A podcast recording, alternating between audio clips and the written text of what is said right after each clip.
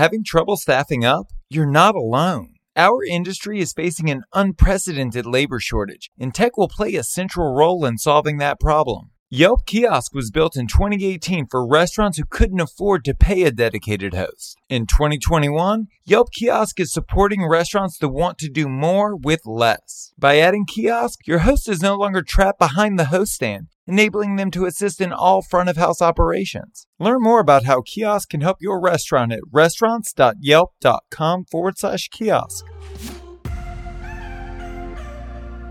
Welcome to Restaurant Marketing School. I'm Josh Kopel, a Michelin rated restaurateur. Together with famed marketer Lael Stern of Long Play Strategic Solutions, we're unpacking the tools and tactics used by million dollar marketing agencies to help you grow your restaurant.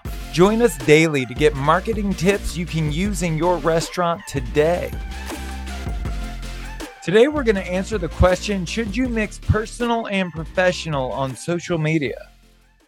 Yeah, so this is something that comes up all the time and not just in the restaurant business. It doesn't matter what industry you are. Typically, people will have a personal persona and a professional persona, and it's not always clear when to use which in the social media realm. So, for some businesses and for some restaurants, it's going to make sense for the people behind the restaurant to be the face of the restaurant. So, the example is if you've got a family place, that does great family business, you want to represent yourself as a family person. So it would be appropriate to have pictures of you and your family, maybe enjoying a sporting event or on vacation or in a fun circumstance or even at the restaurant. In that case, that makes total sense. If you're a business place and you do a brisk kind of business lunch business, and that may be less appropriate to mix in those shots of your kids into your social media channels. So it really depends on the type of business you're running and what you're trying to present to the world. So it's complicated, right? Because people don't give money to businesses, people give money to people. People don't support businesses, people support people. So you want to put yourself out there as front and center. The real question is, you know, how do you position yourself? Do I want to be seen as a business professional? Do I want to be seen as a family man?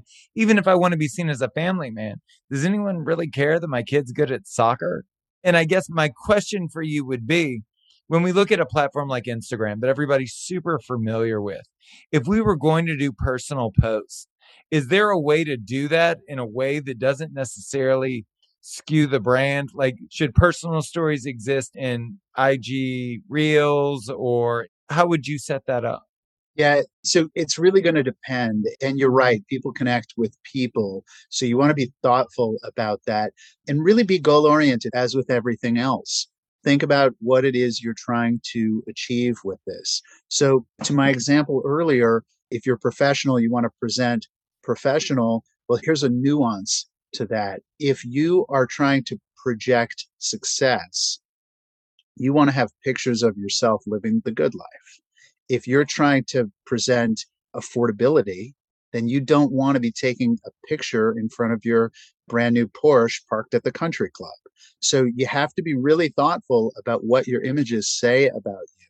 It does make sense to be cautious and try to keep those channels separate. So maintain your own personal Instagram and have a separate professional Instagram. But sometimes you're going to want to cross over and post the same thing to both channels. Now, let's also talk kind of high level about the purposes of each section of, let's say, your Instagram profile, because I think that there's something to be said for it. I've heard people say before that the first nine images that you have on your Instagram or the first 12 images, like that's your face to the world. That always needs to be exactly how you want to be perceived. And then whether it's IG Live, IGTV, Reels, Instagram stories, yeah. that can all change. That can be somewhat inconsistent. But whenever somebody lands on your page, that is your best foot forward. Would you agree with that? I would agree wholeheartedly. I think each of those areas of Instagram that you mentioned have their own purpose and are valuable in different ways. But yes, those first images that people see, we say above the fold. So basically, what you see without scrolling, that represents who you are. That's the first impression. So, as with other areas of your life, it matters your first impression. Well, and the only reason I bring it up is because I could see like showing my daughter playing soccer in my IG stories, right? And maybe people see that, maybe they care, maybe they're like, oh, that kid looks hungry. I'm going to go to that restaurant and help support that business. But like having that video in that above the fold section, I would think would confuse people as to like what the overall purpose of the page is and what the business is focused on. I agree. I think that's an excellent point and really well said.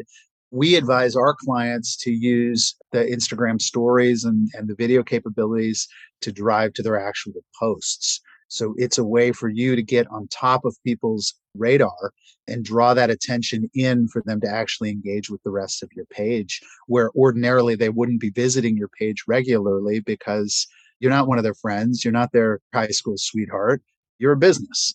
And so they're not looking for you to be showing images all the time that you're not a regular thing for them to check on. By posting a story, by doing a live, by using these other video tools, you can actually get yourself popped into the top of their feed above what they would typically be looking at and draw their attention back to your actual page. Well, and I think there's also something to be said for gritty versus polished, right? So mm-hmm. when you look at that above the fold section, it's a great opportunity to put a really refined, polished product out there for people. But the yeah. rest of it can be as gritty as it needs to be to drive that traffic, to create that interest, right? Yeah, there's something to be said for that grittiness, that realness. You know, to your earlier point, people buy from people.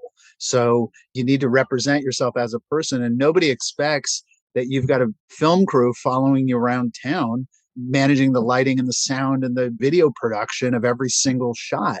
You're just a regular person out there in the world who's going to whip out his phone and make a video. If you want to hear previous episodes or check out our other content, go to restaurants.yelp.com forward slash marketing school. Thank you so much for listening to the show. You can subscribe wherever you get your podcast. While you're there, please leave us a review. I'm Josh Kopel, and you've been listening to Restaurant Marketing School.